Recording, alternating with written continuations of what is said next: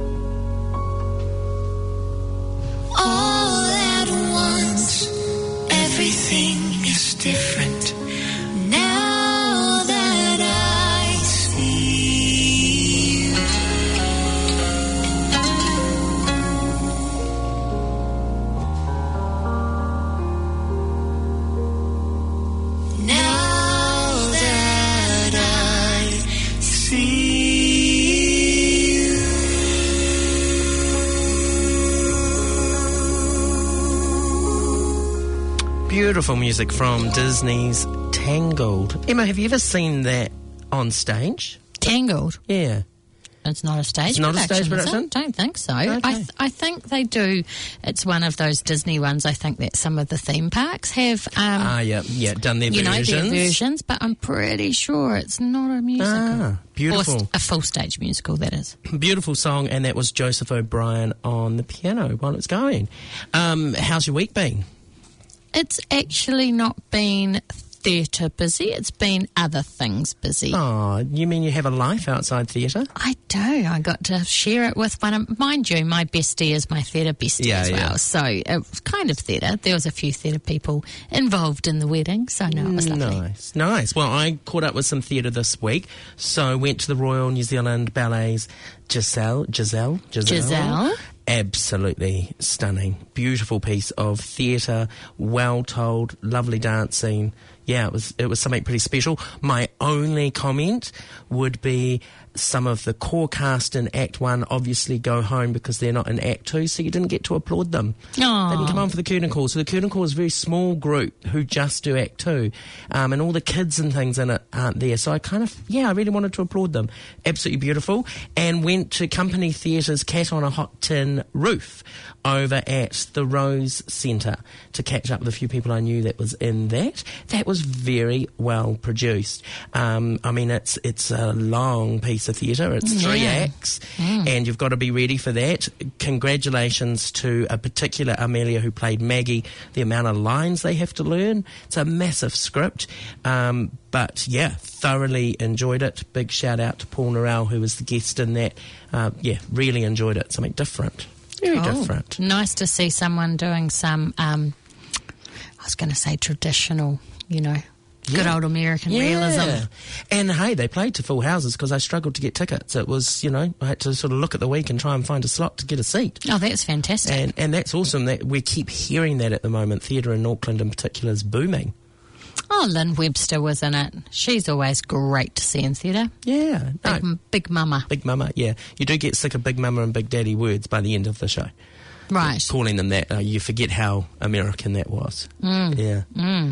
Now, we've got some lovely people in the studio today. Good evening, everybody. Welcome, Sharon. We're going to catch up with some book reviews with you a little later in the show, but great to have you in here. Oh, good evening, big buddy. Big buddy. you got to do that with an American accent or it just sounds weird. Okay. Yeah, yeah, yeah. I am weird. And um, welcome to Pauline Grogan, and we're going to have lots of conversations, Pauline, with you throughout tonight. But Thank great to have you here. Thank you. And I'm going to kick it off with Gloria, who is a published author, self-published author, if I am right. Yes. Yes. Correct. Um, tell us all about what you've been up to. Okay, so I've written a book called On Angels' Wings My Flight from Trauma to Grace, which covers off the first 16 years of my life and the horrendous abuse that I suffered at the hands of my father and friends and extended family. Um, basically, trafficked to gangs, to groups across Auckland and made a lot of money out of me actually. So it's now time to air the truth and help other people find their voices because this is very big in New Zealand. How difficult was it to finally sit down and put pen to paper on such a personal story, or did you hit a point in your life that actually that was the easy bit? Yes, it's interesting. It was a bit of both actually. It was it was quite quite a relief to do that and I'd done decades of work on myself to be able to get to that point. Um, but it was also quite traumatic having it come back to the forefront of my mind. But my purpose is actually to shine light on this so that other people in New Zealand, apparently there's one in three people, adults, men and women, who have suffered some form of child sexual abuse. So it's really important that actually the light goes on this. Hmm. You mentioned, you know, gang involvement and etc. And and look, this is your call. To, I'm going to ask both you and Pauline. We've got a bit of an emotional ride tonight, I think, Emma. To be as honest as you feel comfortable throughout tonight, it's it's your story. But do you want to take us back and sort of paint that picture that's led to this? As Uh, far as, as as the you mentioned gangs, the the journey that you've had, Yeah. what sort of things were you put through? Well, I think the worst of it for me was between 11 and 12 and a half years of age. Uh, that's when my mother left with the rest of the girls and left me there with my father and older brother.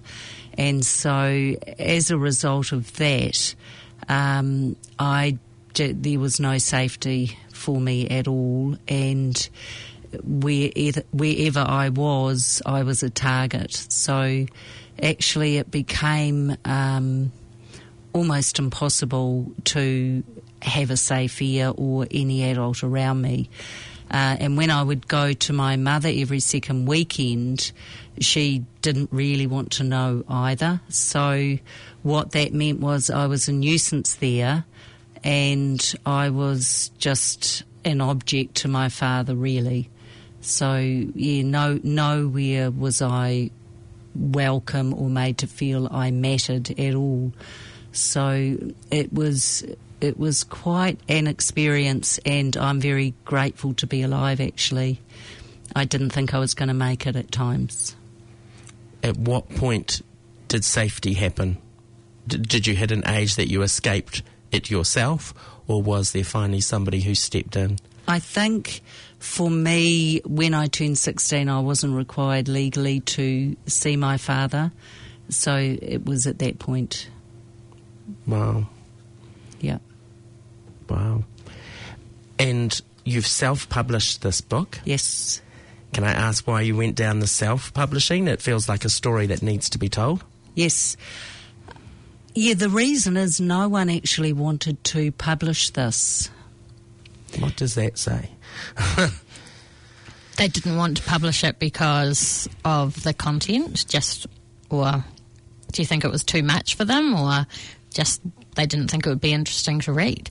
I think, to be honest, it's an uncomfortable subject. And this is why it's such a big um, pandemic in New Zealand. See, isn't it interesting? Because there's all those trafficking programs um, and things for ov- what's happening overseas. Mm. Like, it seems okay to talk about it when it's in a different country, doesn't it? But having it on our doorstep maybe is mm. something people don't want to admit. It's very confronting and uncomfortable, and it's almost like not in my backyard. And I think for people, we all know someone who suffered something. And the reality is, if they manage to find their voices, that takes so much courage and and bravery, really, because there's there's a lot of well, there's three main reasons why people don't speak up. Uh, the main one I think is shame. As a a child who suffers sexual abuse, the shame is the biggest. Um, the biggest indicator. The second is it's shrouded in secrecy because that's what the perpetrator needs. And then silence is ensured. So you've got those three components. But I think shame shame is what keeps adults quiet.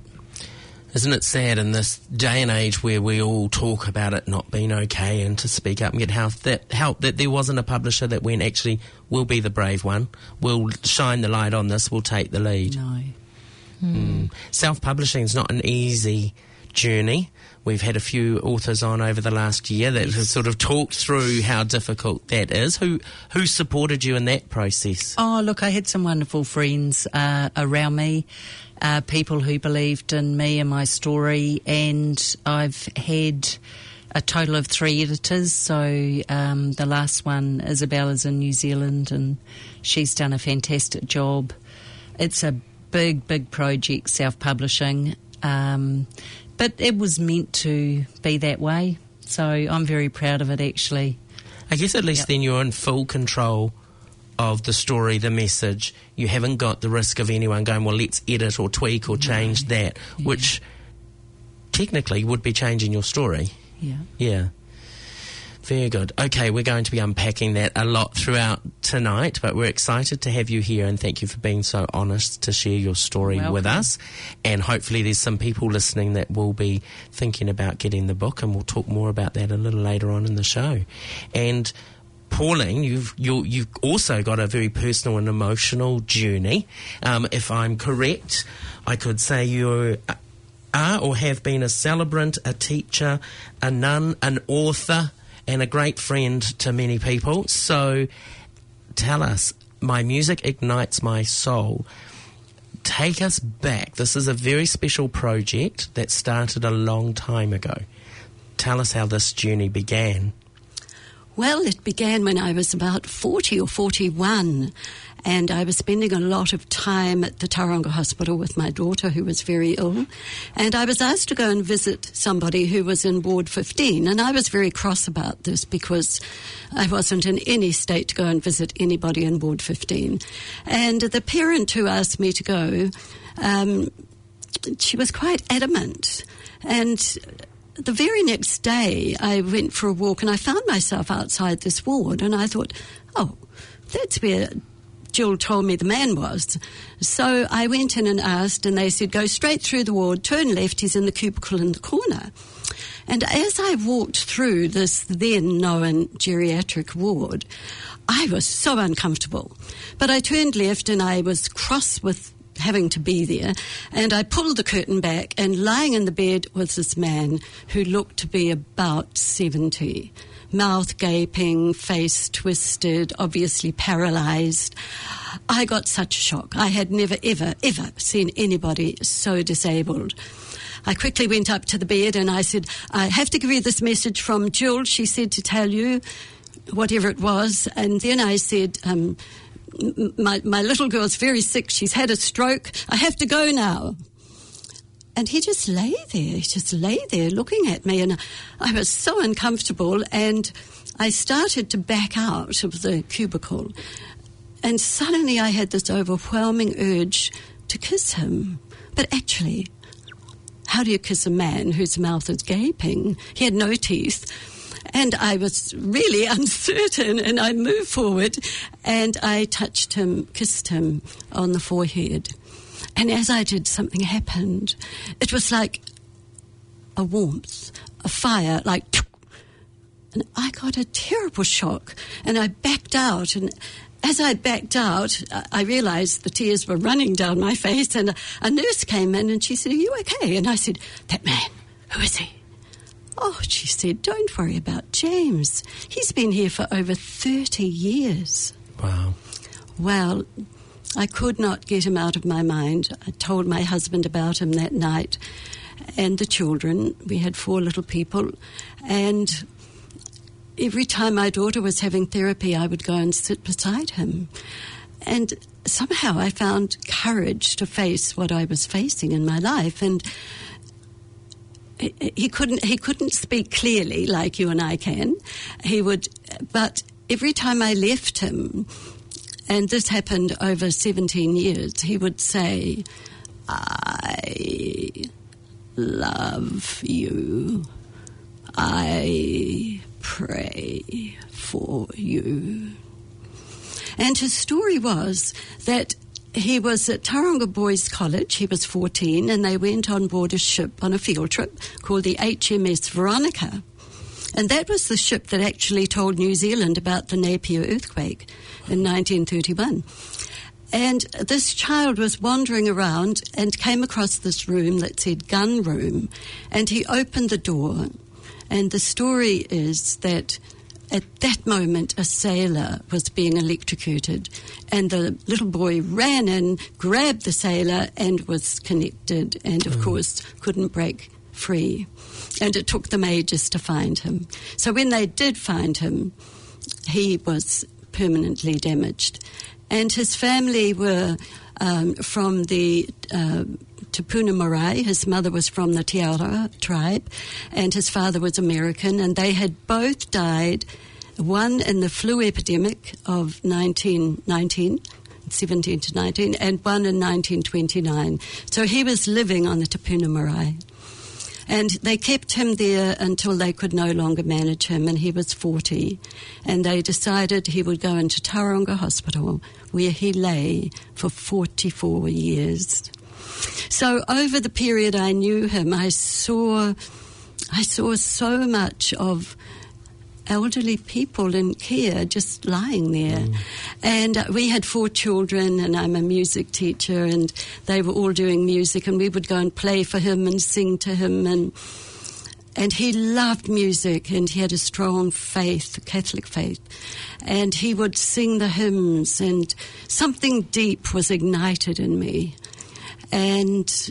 Before he died, I asked him if I could tell his story to the world, and he said, Ah, ah. so that book I wrote was called A View from Within, and again, it's self published, so I understand about self publishing. But my first book was um, Beyond the Veil. And in Beyond the Veil, of course, I talked about James and the impact that he had on our lives. And so the seed was planted and after he died, I put a press release in the paper in 2001 and said, Is there anyone out there whose life was touched by the life of James Lynch? And over a hundred people wrote to me. So I published that book, and then one day, five years, four years later, completely out of the blue, the phone went, and this woman, whose name was Lauren Hughes, and she ran the STAMP program at the Aotea Centre. And she said, um, Pauline, um, we've got your two books here, and Helen Clark is Minister of the Arts, and she's given us funding to develop a New Zealand story. And we thought we could turn your two books into a one woman theatre play. And I said, Well, actually, I think you've got the wrong number because I don't know upstage from downstage, which I didn't. But they called me in for an interview, and this woman leapt up and she said, It's Pauline. You taught me at St. Louis, at St. Pius X in Glen Innes in 1975. And that was the wonderful Margaret Mary Hollins. And she became my director and took me all over New Zealand telling the story of James. So that was my first foray into theatre. And if I remember right, you played some Irish jigs and things with James. Is that right? There was some specific music he really enjoyed. That's right. He loved um, the Irish music. Um, his father was uh, from America, but originally from Ireland, and my dad was born in Ireland, and all my family are Irish background. And uh, we, we used to have so much fun with the music. And I saw him come alive, and even though he was so so damaged in his body, he could do nothing. I mean, nothing. He could not scratch an itch anywhere on his body. If a nurse came and left the window open and blowflies came in, there was nothing he could do. Mm. And I watched this over 16 years and I saw what music did and each of my our children were learning different instruments and they would come and play for him and and he learnt from having other people there. And he used to love, what was it called? The Purple People Eater was one of his favourite songs, and all those beautiful memories that he had from when he was able bodied, you know, and then the special people who came into his life. So that was where the seed was planted and then with the play 500 letters. So I think we did 54 shows or, around New Zealand over three years. And where did 500 letters come from? Well, it was a, again one of those stories that broke my heart. He had been lying in this cubicle for 44 years, and outside the bedroom was this beautiful Pohutukawa, and he would watch the seasons. And when I went to see him on this particular Easter Sunday, 2001, uh, he wasn't there. And I panicked. I said, Where's James? Where's James? And they said, Oh, we're downsizing, we're upgrading, whatever. And we've put him into this other room. And I went in, and straight away I knew he was sad. And uh, sticking out from under the bed was this old case, like a suitcase from 1958. And I said, What's in there? And he said, Open it. And there were 500 letters, over actually. And so when orderlies or nurses or doctors or children of um, people who knew him would leave the hospital, they'd write to him, and the nurses would pop the letter, uh, um, just pin it onto the, the curtain, because um, he just had a curtain. And then when it got old and faded, they'd just pop it into this case. Wow. And I went through these letters, and he learned about everything from other people's letters. And Margaret Mary Hollins, as the director, uh, and the, the producer Lauren is they they they made it come alive. You know, it's every theatre wow. maker's dream, isn't it, Emma? So, you know, we oh, yeah, we, we create already. stuff with with fake letters. Mm. Imagine the suitcase yeah. full. Well, when it when it ended, it was it was so magical because um, all these letters fell from the ceiling when the show ended. Oh. It was a oh. one woman theatre play for an hour, and I picked out these letters as they, I caught them as they came down. And I remember one said, James, our first child was born this week, and we've named him James Timothy after you. And others talked about their travels in Europe. And there was a letter there from me from when I went to Ireland to, you know, go into my Irish Catholic history. Um, yes, he's t- he touched my life so mm. much. Yeah. Well and truly. All right, we have to take a music break, but um, we're going to catch up with someone after the break, and then I'm curious to talk to you more about the the music ignites my soul today because what you've given us is just the tip of the iceberg of what's happening today. So we'll chat more about that. Um, Emma, we have Jeff Ong back with a brand new track called Turn the TV Off children listening in the room. Uh, Pen during Aotearoa's 2020 lockdown, what was an overwhelming and stressful time for everybody, Jeff was no different, finding himself struggling with the bombardment of information and the overwhelming feeling of anxiety, and like many of us, was forced into a period of reflection. Here is his latest song, Turn the TV Off.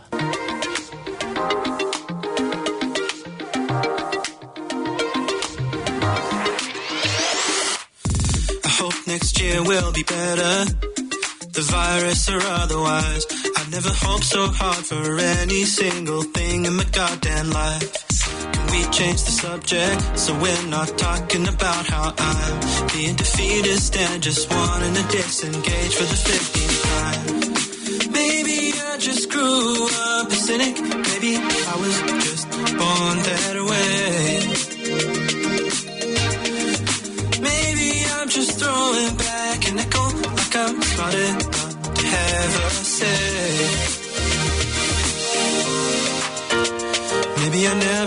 that hard in the first place. Maybe it's hard to hope that hard in the first place.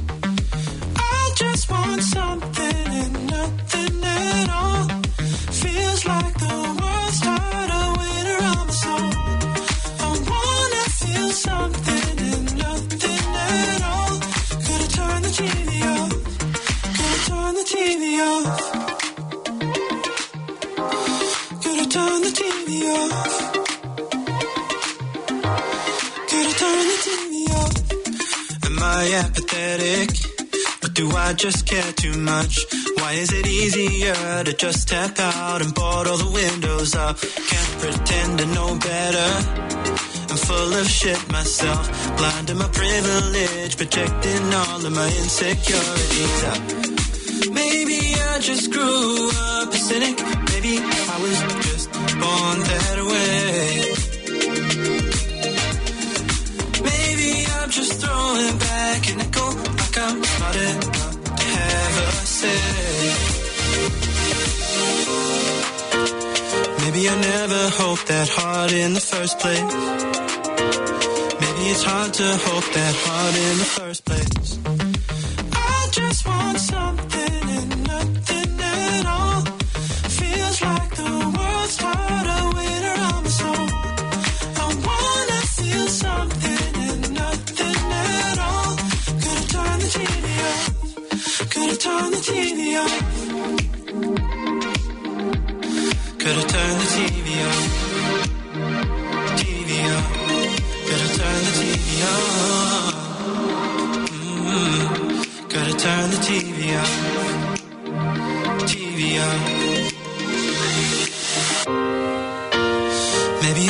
To hope that hard in the first place. But maybe that's why we should hope hard in the first place.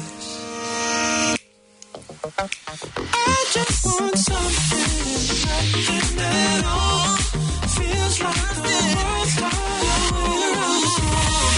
I wanna feel something, feel something at all. Turn the TV off. The latest from Jeff Ung. Fantastic. Emma, who have we got on the phone next in our wonderful filled night? I can't believe 30 minutes just went that fast. I know, it goes listen pretty to fast. these two forever. Definitely. Well, this is something a little bit different. Yeah. So we're being joined by Sophia, who's sitting up on Whangaroa Coast at the moment, who is from Northern School of Performing Arts, and she's here to talk to us about their Theatre Awards. Hey, Sophia. Kia ora, how are you? Good, good.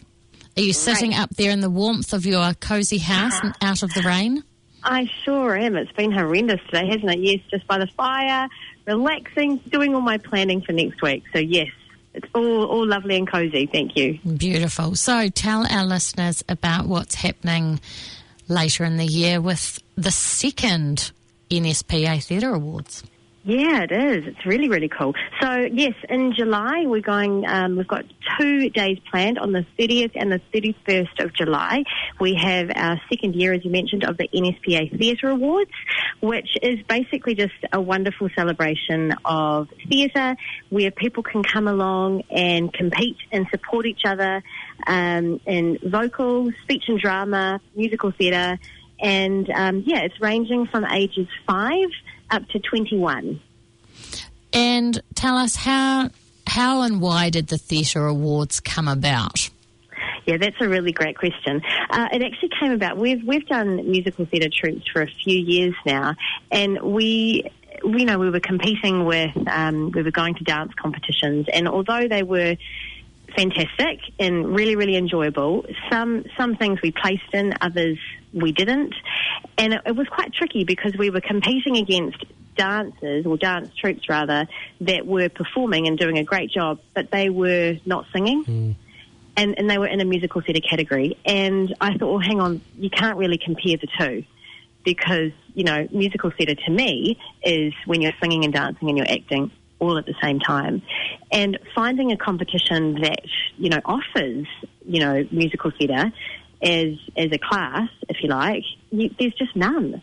So we thought, you know what, let's create our own. And last year we had our first one and it was fantastic. Emma, I know you brought along a few of your amazing students and it was a real success. It was small because not, not too many knew about it, but we've opened up the entries and we've got so many more, which is fantastic. Still, still trying to get the word out there a little bit more.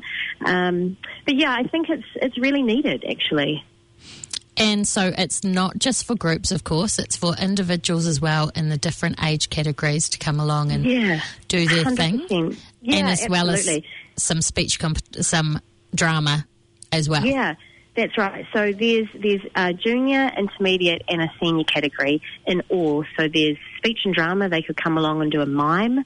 They could come along and um, one of the wonderful classes that I really like that unfortunately we couldn't run last year because we had no entries is you make up a story with five words. And I know Emma, you teach students Trinity, so you'll know this one.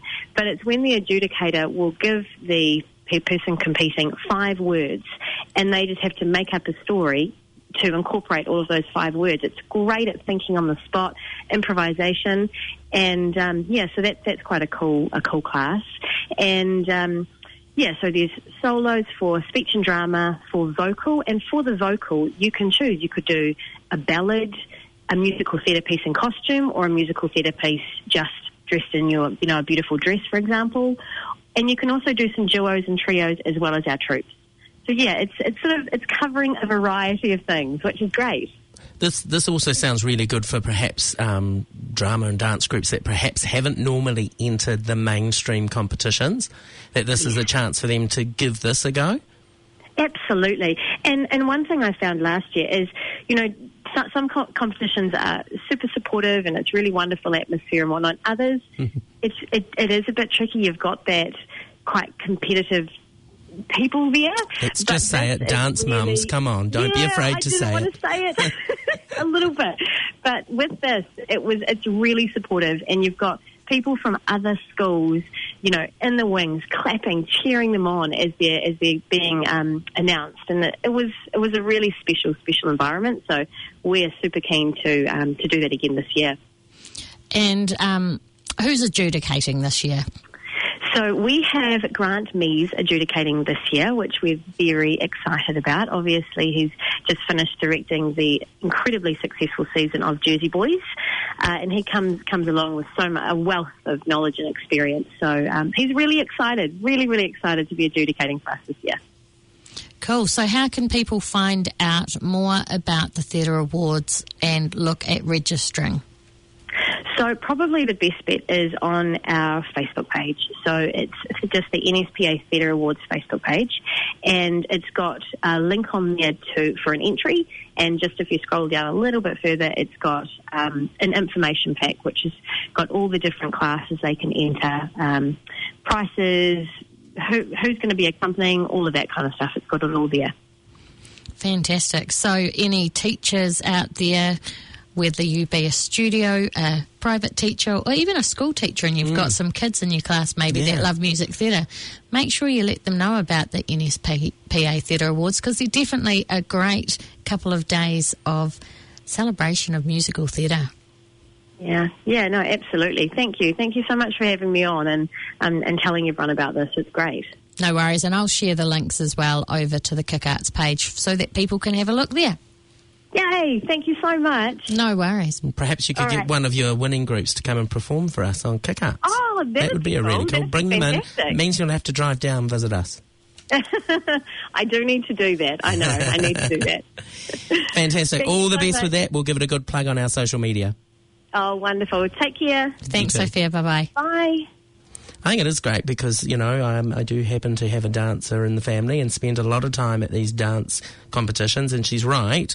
Some of those musical theatre ones, when they do actually sing, seem so different because all the others have just lip synced to the music. So it's mm. really cool to hear that that's happening. Mm.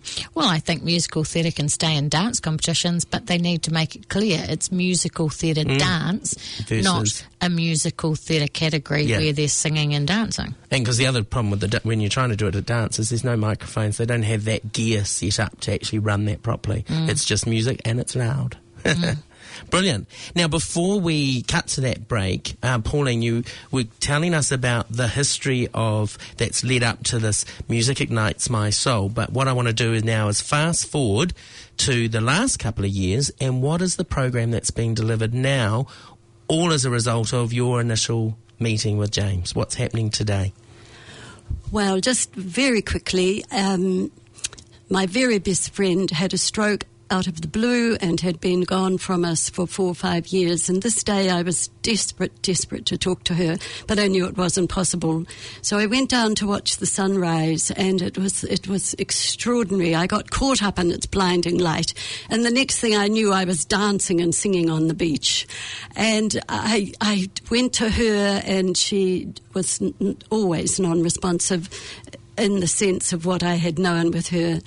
And the nurse said to me, You know, it's not a good day, perhaps you should go home. And I went to kiss her goodbye, and suddenly I saw the rising sun that morning, and I began to sing.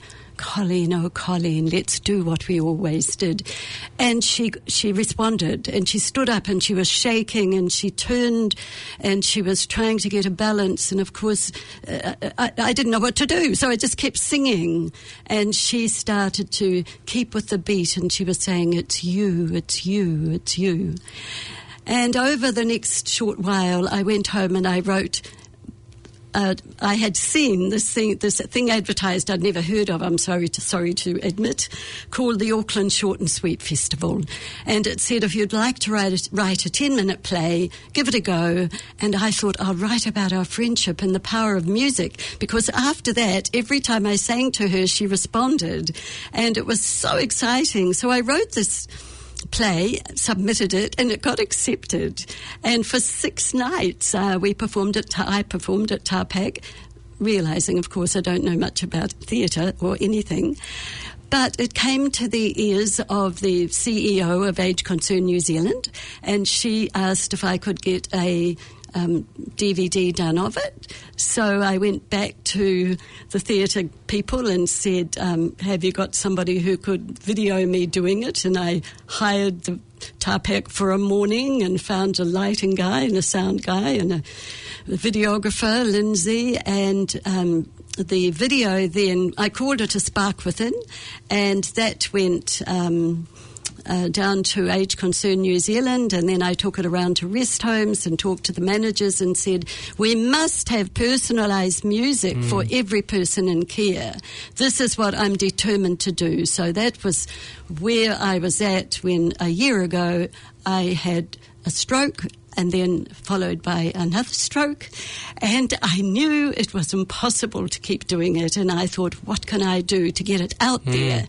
And because I've been 55 years in the classroom, I knew the young people are the ones I needed. So I rang Age Concern New Zealand, I rang Rotary, whom I've had a lot to do with, I rang Summerset New Zealand, whom I had wonderful stories of success with, and then I rang the Duke of Edinburgh and they accepted it as a part of their community service component of their um, bronze, silver, and gold award. So does this mean if it's part of Duke, and, Duke of Edinburgh, students are going into these retirement settings right. and helping create that playlist? Yes, absolutely. How brilliant is that? It's so mm. it's, it's so easy, but it's so important. Mm. And and of course, what I found even with my own strokes, you could come and say, "Oh, listen to this music; it's lovely." That's not going to touch my soul. So um, Karen Ross, the director of, of the Duke of Ed New Zealand, I gave her names of people I'd worked with, and we had Zoom meetings from, say, July through to the 5th of December when it was launched down in, um, I think you were there. I was, I was, there, yeah. Yes, and. Um, so the pilot has begun, and my dream is that every every school who does Duke of Ed will connect with mm. a local uh, care centre or rest home, and these beautiful relationships will occur.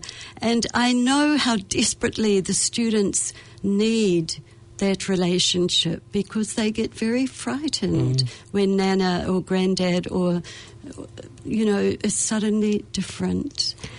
It's, it's a conversation, Emma, we should all get our children to be having with their grandparents too around music and, and what do they love. And, you know, it's not just about having a conversation of what would you like played at your funeral, but actually, Absolutely. what is that magic playlist? What's yes. the music through the years that yeah, gets that spark because you never know when you might need it. And well, it could be yes. as simple as yeah. sitting in a hospital room at a, at a tough time to be able to have the favourite songs playing in the background. I know that I sang from, you know, in the days that my mum was dying, mm. singing with her, mm. and mum had early onset, and she was only 60 when she her dementia and Alzheimer's set in. She was 63 when she died. But um, she would spark up and try and sing along with me, and it was the one time that she actually. Mm acknowledged what was going on around her in those last few days. So, you know, it is super, super important. Mm. Well, I found even with my stroke, I, when they came and told me what the um, outcome was, I, I pulled the blankets over my head and began to play the Irish songs, Danny Boy, which is a big one in my own family, and then some of the beautiful anthems that we sang as nuns all those years ago.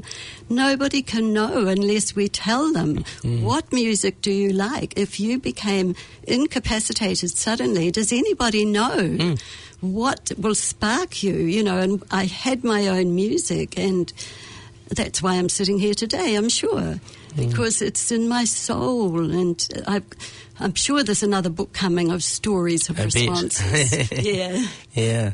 Fantastic. And if anything's going to lift your spirits, some Irish music certainly will, to be sure.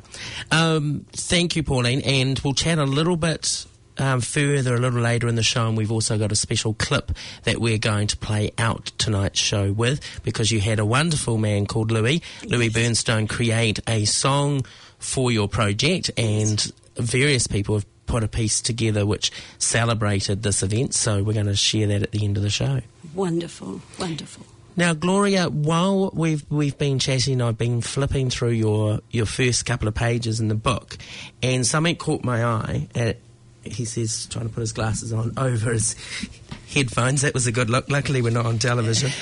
Um, and it says, although this book reflects the childhood I had, it is written from my perspective only, and others may or may not remember it as I do. Whilst it's an honest account of my experiences, I am conscious that my siblings don't want me talking about what happened, and in fact, never have. Because of this, we have not had a relationship for over 20 years. I mean, I just read that, and that would take this book home. I just want to keep reading now. But that's really tough. So your siblings aren't supporting this journey? No, definitely not. Um, and Is that because it, it didn't happen to them, so they're, therefore it's not a story, or because they don't want the family discussed in this way, or are they too frightened to tell their tale? I think I think it's all of the above. Yeah. And remember that this stays hidden because of shame and also because I had a different experience to them during those 18 months in particular. Uh, it's it was easier for them to turn me bad and make me the deluded one or the evil one or the liar, um, black sheep, etc. So that's what happened. And I think in my 30s, when I finally uh, spoke to them about what what had really transpired, although initially they were supportive, that quickly changed when it became clear my mother did not want to support it or accept it or do anything with it. In fact, her initial response was, You have no right to discuss this with any of your siblings. Is she still alive? Yes, she is. And that's still her stance today? Absolutely.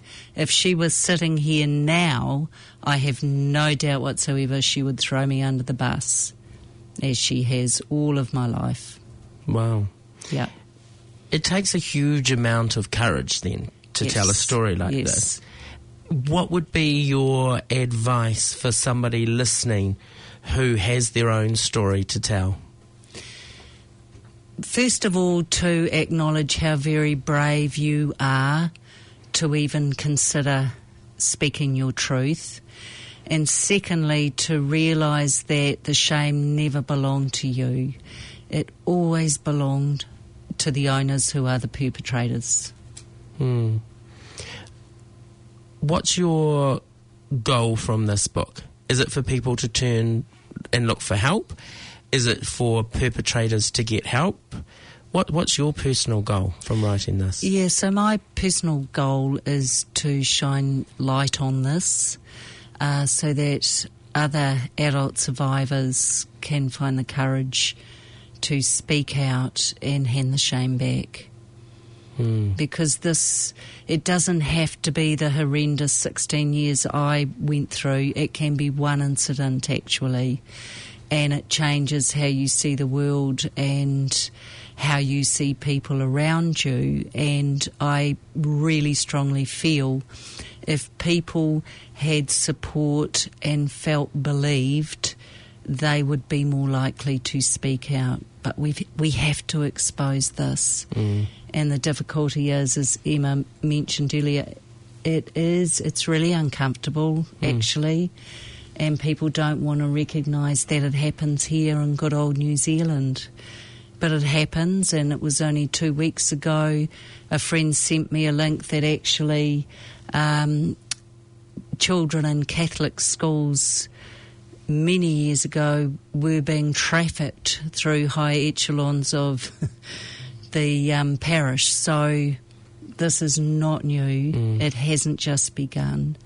It didn't begin with me. It's been going on for a long, long time. I'm not sure of the stats now, but I know when I was delivering a family violence program many years ago, I think it, you know the the average child reached out to 20 people they trusted before somebody listened.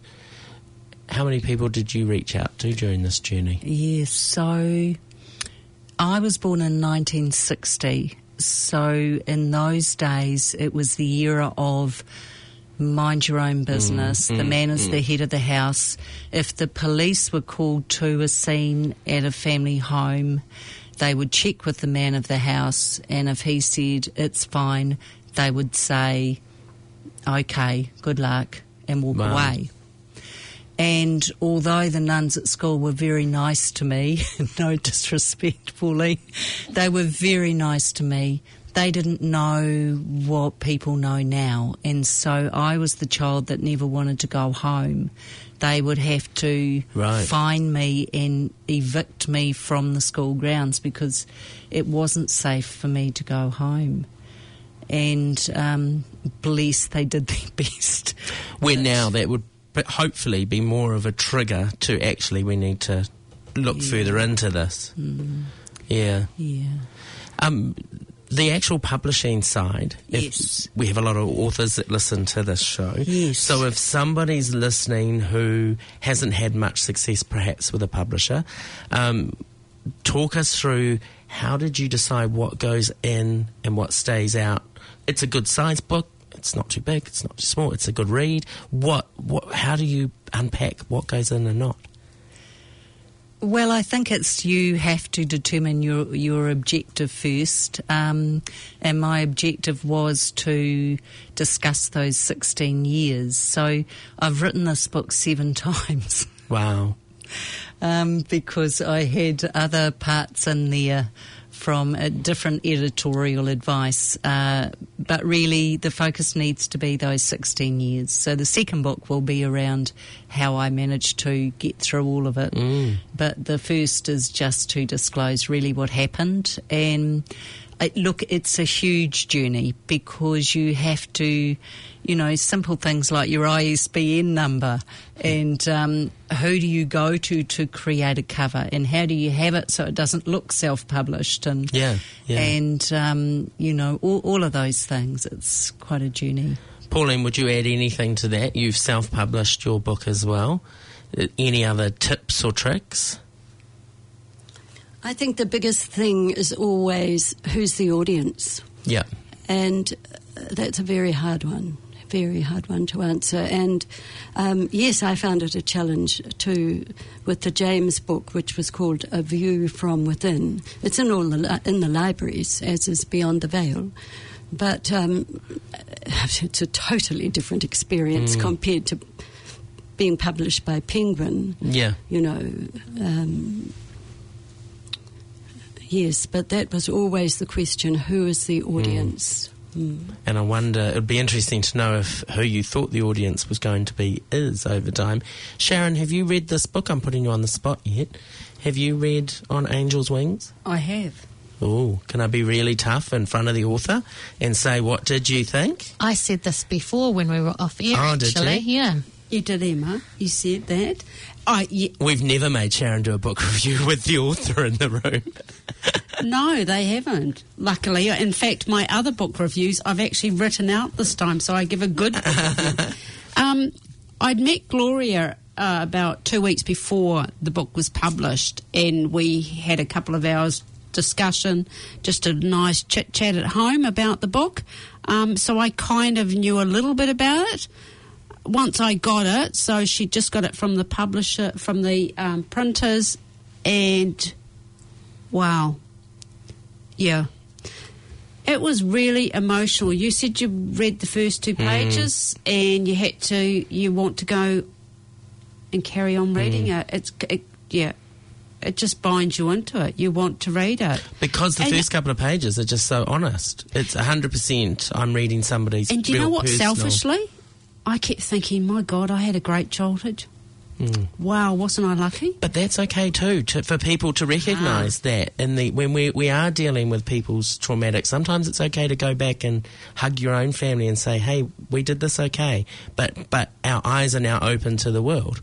hugely and and to think of a young young girl in that position with your parents i think that was the really hardest part for me was to think that she was on her own hmm. going through all of that trauma and now after all those years 60 odd years to actually put it in writing. Hmm. What a brave girl. What a very brave person. Who do you think? We always ask you yeah, this I know. Who do I you knew you were think going to ask me. Yeah, who do I? I don't know who the audience is. Okay. I hope it's pro- it's victims. Yeah. I hope it gives them a chance to read somebody else's story and think that possibly they could talk to somebody. And they're not alone. Somebody does care, yeah. Mm. And for ones like me who thinks, well, I was really lucky, Mm. um, to look out and to be more aware of what is going on. I think a big thing too for people to remember, and I mean, I know you see lots of it on social media and things, the whole don't talk until you've walked a day in my shoes kind of thing, you know. And like you've said in your introduction, you know, these people at the conference that you were at saying that they were, you showed no signs, you know, that this is what you had gone through in your external persona, etc. Mm. How many other people are walking around having been this person, you know, or mm. are holding on to it this many years on? Yeah, or you know, Unsafely shut it out. Mm. You know, it's mm. just bubbling inside. Yeah. So, who is the audience? Like, who Uh, do you other think is the- survivors? I'd like other survivors actually to feel they're not alone and that uh, their voice matters, and that it's time to hold their heads up high and hand the shame back. I also wonder whether it's um, the perpetrators as well, like actually reading Mm. what they've done and how The it, impact. the impact. Because if they've if they've been someone that's been a part of this that hasn't actually thought about the consequences of Or- their actions. or a perpetrator on a journey of trying to Recovery. sort their life and, and mm. recovery, sometimes to not necessarily hear their story but hear someone else and how it's impacted could could help in that. I actually wonder too about the politicians and the decision makers need to be reading these stories to remind that it's not just about standing up and saying it's not okay and here's another ad campaign. Um, here you've got a wonderful book that a publisher was too scared to publish, I suspect. So what does that say and who needs to be reading those?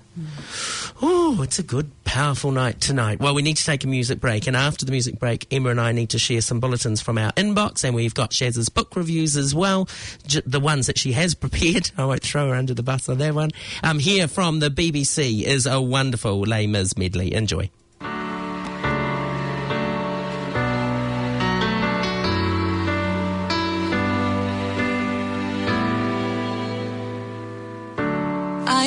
I a dream in time gone by when hope was high and life worth living. I dreamed that love would never die. I dreamed that God would be forgiving. And I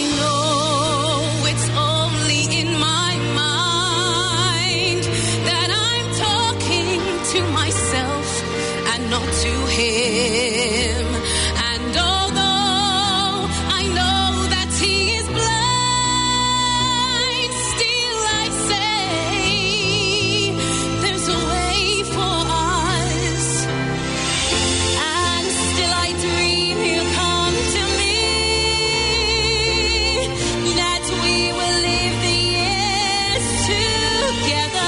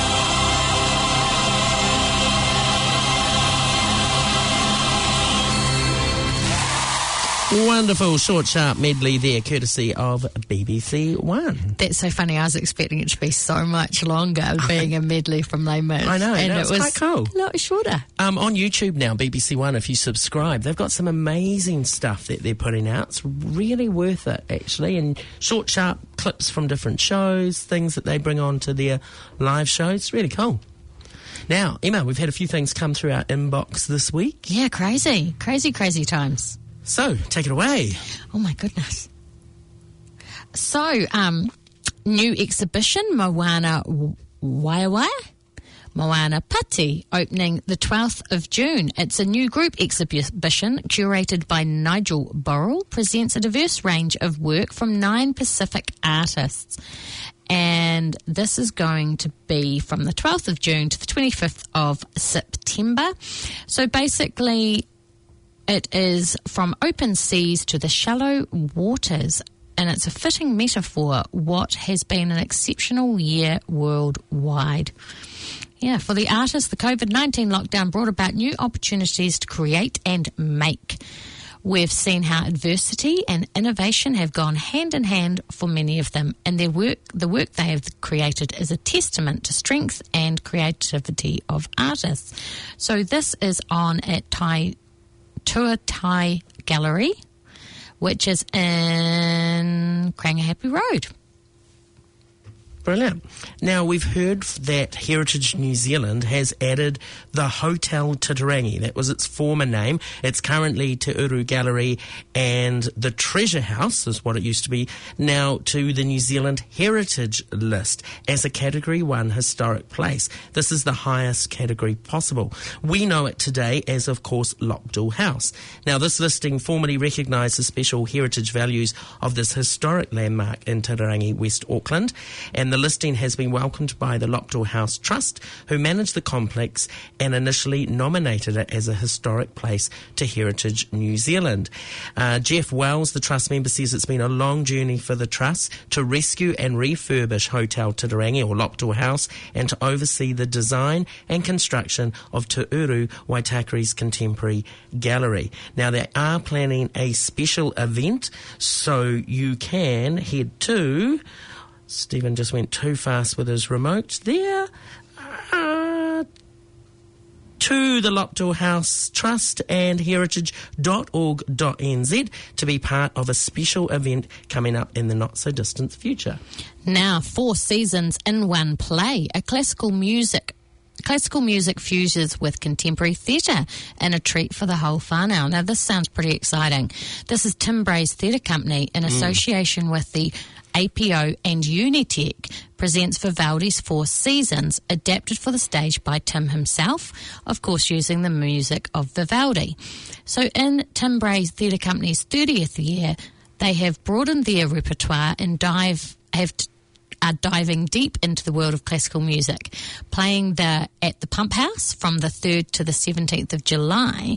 Vivaldi's Four Seasons is a magical meeting of classical music and physical theatre, which uses six final year Unitec actors to create this piece, which in the Tim Bray style has accessibility, fun, and is highly creative. This production offers children the chance to be mesmerised by the next generation of young musicians and actors as they take to the stage. So it's on at the Pump House, as I said, from July 3rd to the 17th. It runs for 45 minutes and is specifically for ages 3 to 10. But obviously, that would be the children. One would expect their parents to be there mm. too. Sounds really cool. I Re- know. What a cool event. So jump onto timbray.org.nz to find out more. Hot on the heels of the New Zealand International Comedy Festival, four local legends bring their best jokes to Sky City Theatre for two nights only on the 19th and 20th of June. It's called The Great Comedy Heist. For one weekend, four of our very best stand-ups, Brendhan Lovegrove, Paul Ego, Justine Smith and Ben Hurley, are teaming up to steal some of your time for what is sure to be the year's most jam-packed night of laughs.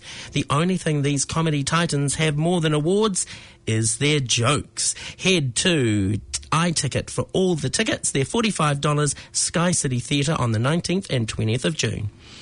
Now, there's a Matariki exhibition on the 10th of June happening at Studio One Toitu in Ponsonby. So go and check that out. It opens on the 10th of June, I should say. Um, yeah, so get along and check that out. Brilliant. And the Hakatapuri, uh, Stars of the Future, are shining on stage for Matariki, part of the Auckland Live 2021 Matariki season. It's on at the Kiri Te Kanawa Theatre at Aotea Centre, 22nd of June at 7pm. It's a triple bill showcase, putting the spotlight on future stars of Māori performing arts um, here in Auckland. It's supported by Auckland Live, so head to their website or Facebook to find out more. Sorry for your loss is on 19th to the 21st of June at the Herald Theatre. Barrier Ninja is the second part of that, and then Otahi and Hard Case Hori Hausi is taking place at the Kiri Te Kanawa Theatre and the Civic. Got all that, I hope. Hope you had your pen and paper ready, Sharon. Get that down and head to Auckland Live. A woman of consequence, Fierce Wahine, tell the story of Lucy Takaro Lord. So this is at TAPAC from the 3rd to the 10th of July. Kupapa, a debut play by acclaimed actress Nicola Kawana, who is set to have its world premiere production. So that's pretty exciting. The production stars herself alongside Renee Tamati, and who, of course, has been on our show before. Um, the rest of the team is rounded out with two accomplished wahine, acclaimed emerging director Erina Daniels and award winning designer Jane Hakarari. I'm sorry if I've pronounced those names wrong. Um, so get along to TAPAC Theatre as part of their Kōanga Festival, which aims to develop and prepare the fertile ground of Auckland's Māori stories and storytellers. And this is at TAPAC from the 3rd of to the 10th of July with tickets available at iticket.co.nz. And over the last few weeks, we've talked a lot about the comedy festival taking place. Well, the winners of the Billy T and Fred Awards have been announced. Congratulations to Brynley Stent, who won the Electric Kiwi Billy T Award for 2021. And Eli Matthewson took home the Fred Award for 2021. Maria Williams, Best Newcomer in Auckland for Anxiety, the musical. And Best Newcomer in Wellington, Tess Sullivan as Bobby Wood for If You Met My Mum, You'd Understand. Yeah, if you met my mum, you'd understand as well. Brilliant, brilliant title. So, congratulations to those award winners. If you have something to share with us, make sure you email us at kickarts1 at gmail.com. Come on the show, talk about it, or we can give you a buzz if you're in a different part of the country, or give you a bulletin as well. That's kickarts1 at gmail.com. And if your bulletins include a lot of te reo, Stephen and I need to work on ours. Yes, that's good excuse for us to get practicing. Now, Sharon, you've been busy hmm. reading, so what books are you talking to us about tonight? Tonight, we're going to talk about Red Wolves by Adam Hamdy and The Secret Path by Karen Swan. All right, Red Wolves, what was that all about? It was an amazing cliffhanger there. A great thriller. It goes from a Cairo prison escape, an assassin who kills with a single touch to the skin, a drug war, and a killer toxin heading for unsuspecting world. What a great thriller. You know, I like thrillers. it had everything going for it. It gripped me from the beginning. Uh, the story introduces you into the world, the drug world, and the destruction of humanity if the killer toxin reaches the streets. Actually, this was the second uh, series, which involved uh, Scott Pearce and his team. Um, didn't read the first one, but I tell you what, Adam integrates the previous story and characters and just brings it and it just flows through. So it didn't matter that I hadn't read the first one. Um, you certainly didn't feel that you were missing out. Great reading, great writing. It was up there for me. Uh, it definitely met my expectations. Who's it going to appeal to? Yes. Would it, well, who would it appeal to? So I've written this out here, Stephen, for you. Probably a mature audience. There's some very chilling parts. If it was to become a novel uh, or a movie, uh, sorry, not a novel, a movie, I'd suggest it would be an R16. Ooh, okay. Mature audience. Mature audiences only. I think so. I think that's the first rating Sharon's ever given us, Emma. I'm becoming professional, Emma.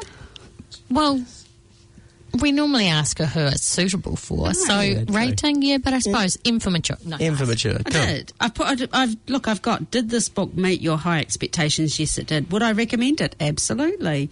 Who is your reading audience? So yes, qualified on all of that. Absolutely great read. Nice, nicely Anybody done. who likes a thriller, easy reading, good, and it had substance, good substance to it. Excellent. And your second book tonight. The second one is The Secret Path by Karen Swan. Um, so this was a thrilling romantic story. It goes from a privileged lifestyle of Tara, who becomes a doctor and tries to immerse herself in life away from the family. Oh, she's got a lover. She takes him on holiday, but she runs into her ex love of her life, botanist Alex. Um, it was a really nice story, actually. It takes them into Costa Rica. Um, her family has uh, decided to buy or gift the land back to the people. So it's a real struggle of Indigenous peoples, and yeah, nice, I think. Nice story. Uh, would I recommend it? Absolutely, I liked it. It was a really easy read. It's probably a general audience, so anybody could really read it. It was just a nice romantic love story, really. Cute. It was cute. And what are you reading at the moment? Um, what am I reading at the moment? I'm just looking to my right. Not getting much help. Um, it's good. I started it the other day. I can't remember. That's okay. That's all right. We'll look forward to, No, but to I hearing have that in a few read- weeks. On Angel's Wings, which I can thoroughly recommend. Have you read Pauline's books as well? Just to I've read really throw of- you tonight. No, no, I've read all of Pauline's books. I read the first one, goodness me, a long, long time ago now, and James's story, which I found intriguing. I mean, anybody that would have to lie there for all those years not being able Mm. to talk, um, and and in a hospital in a yeah in a ward, how very very sad, but great reads. Brilliant. Yeah. Thank you, Sharon, as always. Thank you for having me. Um, Pauline and Gloria, I sort of want to talk about the where to from here as we come to towards the end part of our show. So, Pauline, where to from here for your project? You, you, we did the pilot just before Christmas. What's the next plan? Well, the pilot was for six months, and the Age Concern Conference is at the end of September, 1st of October. And uh, to my knowledge, the My Music Ignites My Soul will go nationwide through Age Concern Duke of Ed Award, uh, Hillary Award. Um, and I just want everybody to start having this conversation. Um, we just have to think about all these people who are lying in care and they haven't got the music that's kept them going through the years and given them courage and hope and tenacity. And it's, and the young people want to be involved. The young people have all the skills. They've got all the digital skills. Mm. But more important, the young people have got the passion and they, they, so many through the years have said to me, I don't like going to where my nana or granddad is. I don't like going there. I don't like the changes. And the music can do it. I've seen it. And when the audience hear the song that's been composed by Louis Bernstone, uh, they will see that it's together, it's connected by the music. So ask each other in your homes, what music do you like? Have you written it down somewhere? Just in case. And you mentioned the young people. I mean, just from a technology point of view, they could set those devices up so that they can play non-stop and set the playlist up. All Exactly. that, th- those bits and pieces that That's not right. everyone can and quickly it hasn't do. been done. As I've gone around the the, the North Island, um, time and time again, the carers who are beautiful people and hardworking. I've said, look, can you just push play once you've finished with my friend? Hmm. Yeah, and yeah. they've said, well, it's not on my job description. Oh. Now these are good people, but Yeah. it's it's not a part of the conversation, and that's what I want for New Zealand. if it's part of the moving into a village or a care Yes. centre day one, so part of this Yes. process onboarding, Yes. what's your playlist? What device can we have? Exactly. Are you happy for us to run this? Needs to be just from that And that's start. what this amazing manager at Summerset in Mm. Yeah. Hobsonville did. She said, I'm going to have a question on the um, application form saying, name six songs that your loved one liked. Mm. And I've got so many stories of their responses. But nobody would know unless we talk about Mm. Yeah. it. A few years ago, a project I was lucky enough to work with called Capturing the Tales went into a retirement village with a group of teenagers, and through drama, we asked all these retired people to tell us the stories they've never told their children or grandchildren. And then we created a piece of theatre with our teenagers and them together. And performed it back to their families. That's what we need. It was hilarious. I mean, you had the need. serious tales in there as Yes, well, yes. and some pretty heart wrenching stuff, but also just the, the naughtiness. Yes. And these grandkids' eyes lighting up, discovering that, you know, grandma and granddad first met through the back entrance of a cinema in Wellington and just gorgeous stories. Yeah. Yeah. We, we've got to keep asking, we've got to keep Well, we've finding just out. got to get, got to make it welcoming for Yeah. young people to go into these care homes. Mm. Pauline, Emma has a question that she often asks our audience, and we haven't got enough time tonight to unpack your full journey because there's so much more to Pauline. And check out her website because that gives you a really good indication. It's just being changed, but Oh, yes, it is there. It is there. But yes. but the question is, if you could go back and tell your 16 year old self something, knowing what you know now, what would you say? So if you could sit your 16 year old self down, what would you say to her? I would say to her, don't try to please people in authority. Listen to your heart, follow your intuition. Took me many years to do that. And now, as coming up 76, it's so freeing to be able to say, no, that doesn't sit well with me. Hmm. Follow your heart. Nice, nice. As a reminder, it is Pauline's birthday next week. Pauline's birthday next week. on the yes, it is on the sixth of June. Excellent. Thank you, Sharon. Yes. and Gloria, where, you know, we focused, I guess, tonight on your book and your past, but can you tell us a little bit about who you are today?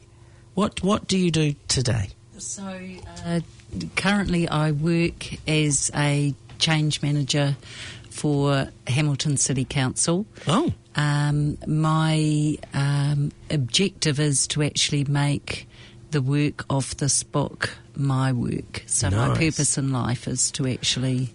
a change manager. That's a great title. What do you do? I'm a change manager. What sort of things does that encompass?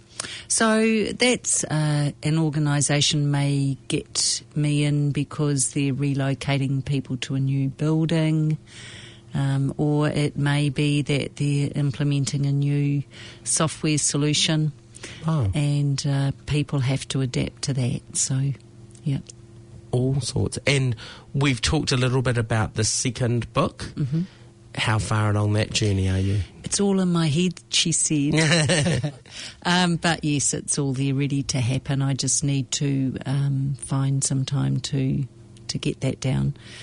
Um, but I do write blogs regularly, so I've got a, a website, gloriamasters.com, and people can go and subscribe for free to read those.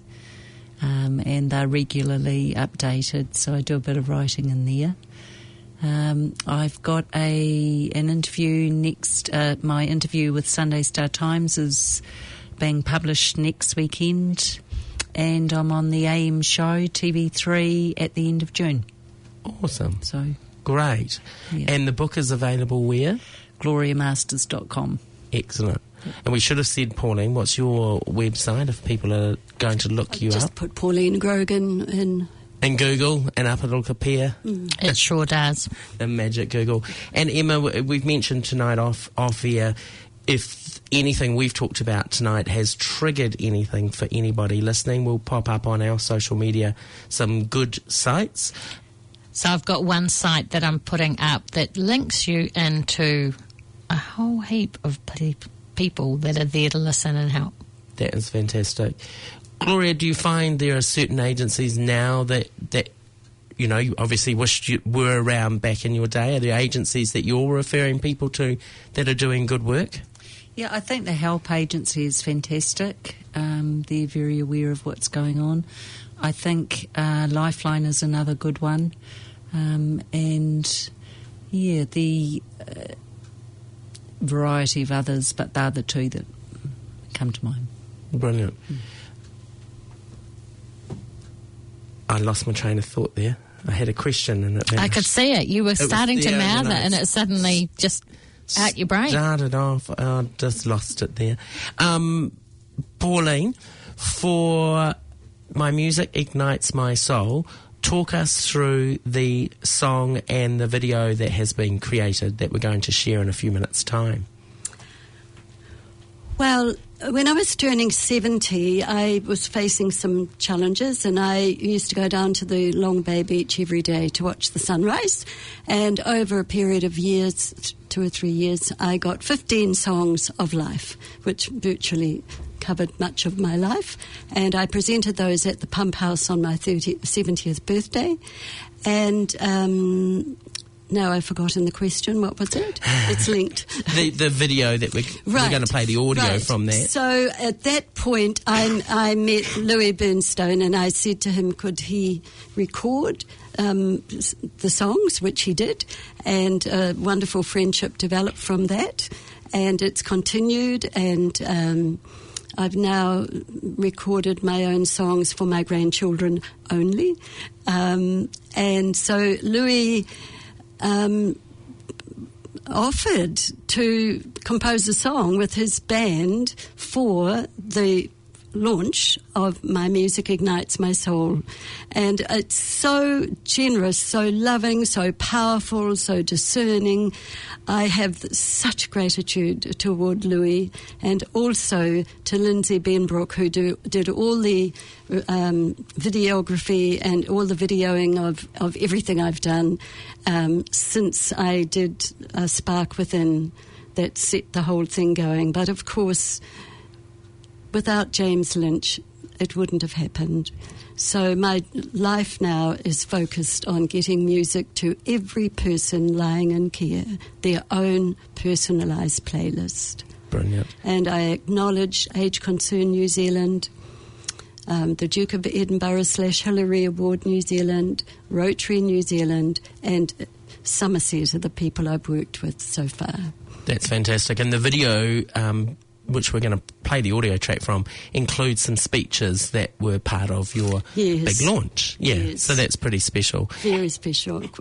Well, thank you for sharing your story with us tonight. We hope it will become a nationwide program, It will. and all our listeners need to think right now who are the three or four people in your life you need to make that playlist for tomorrow and start having that conversation. Thank you. And Gloria, thank you so much for being so open and honest and sharing your tale. Both of you, I feel we could have had a whole show dedicated to you. We've just sort of tip of the iceberg, but then get the book. People can read it, find out more from gloriamasters.com. Fantastic. We wish you well. Emma, what's your week looking like? Good question. Now, well, we've got opening night of Encore Theatre Collective's Seussical happening down at the ASB Theatre on Friday. So that's a very exciting weekend for them.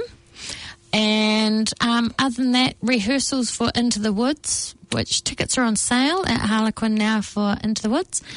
Um, what else? and I'm off to Christchurch for a very busy dance weekend for all the National Dance Awards taking place down there next weekend. So thousands of dancers descending on Christchurch. Let's hope the weather improves because they've got themselves in a bit of a state of emergency today. Poor dance mums. I mean, wonderful dance mums. And the odd dance dad, I'll be there rocking it out. Well, thanks so much for listening. If you want to get in touch, email us at kickarts1 at gmail.com. Thank you to our fabulous guests, Pauline, Gloria, and Sharon in the studio tonight. Have an amazing week. We're going to go out now with a bit of My Music Ignites My Soul. Make sure you Kick some ass.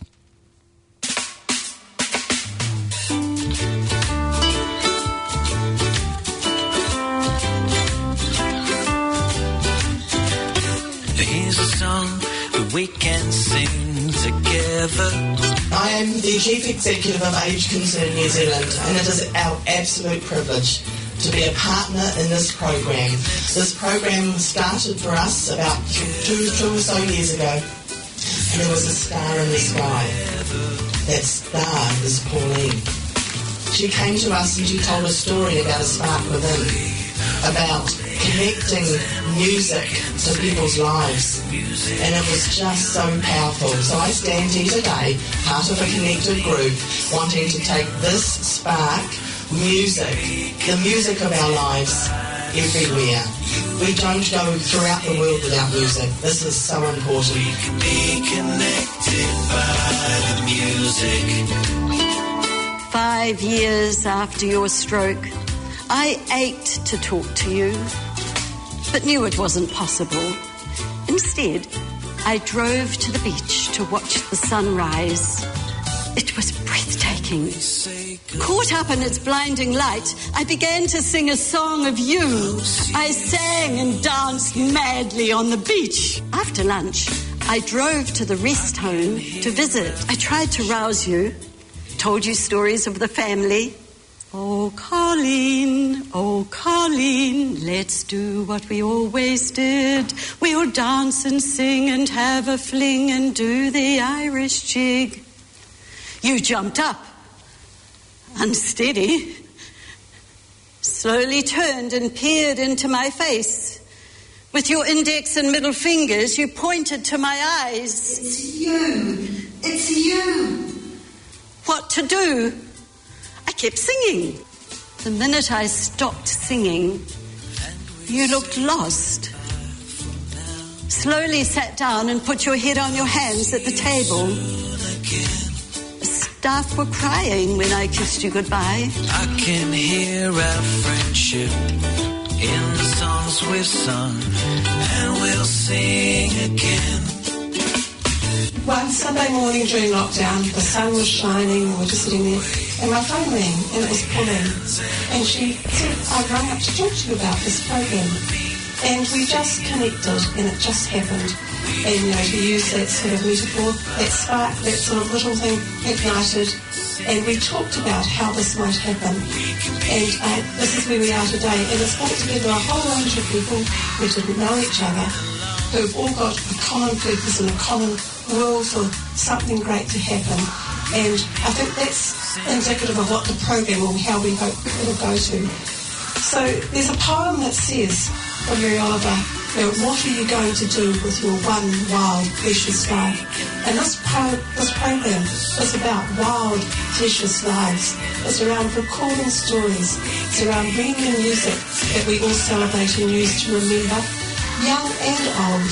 Hi, my name is Gabriella, and I would love to take this unique opportunity to bring back memories of your past, whether it was when you moved countries, or when you had your first child, or when you got married. I would love for you to remember those times through music.